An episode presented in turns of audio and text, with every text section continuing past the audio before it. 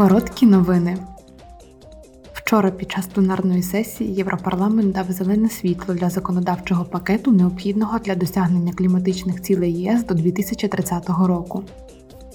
Євродепутати ухвалили нові закони, включно з реформою системи торгівлі квотами на викиди в ЄС, механізму прикордонного вуглецевого коригування та нового соціального кліматичного фонду. Механізм прикордонного вуглецевого коригування – це інструмент для встановлення справедливої ціни на викиди вуглецю, що утворюються в процесі виробництва товарів, які імпортуються до ЄС. Це інструмент для заохочення більш екологічно чистого промислового виробництва в країнах, що не входять до ЄС. В центрі уваги пленарних дебатів за участю голови комісії Урсули фон дер Ляєн та верховного представника Європейського Союзу з питань закордонних справ Жозефа Бореля була реакція Європейського Союзу на зростаючі глобальні виклики, пов'язані з Китаєм. Вчора у Страсбурзі щодо зовнішньої політики Китаю фон дер Ляєн заявила: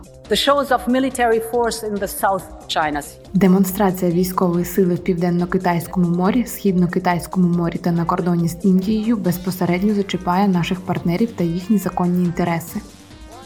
Стосовно Тайваню, політика ЄС щодо єдиного Китаю вже триває довгий час.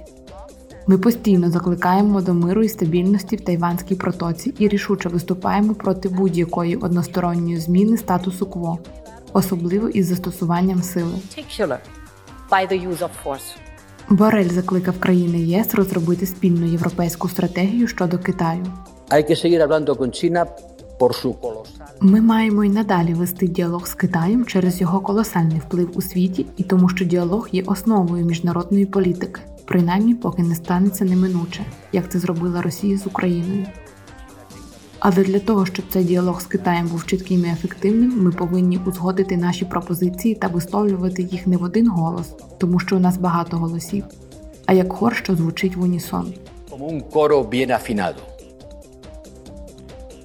Через двадцять днів після затримання в Росії журналіста Wall Street Journal Евана Гершковича голова Європарламенту Роберта Мецела повторила заклик до його безпечного звільнення.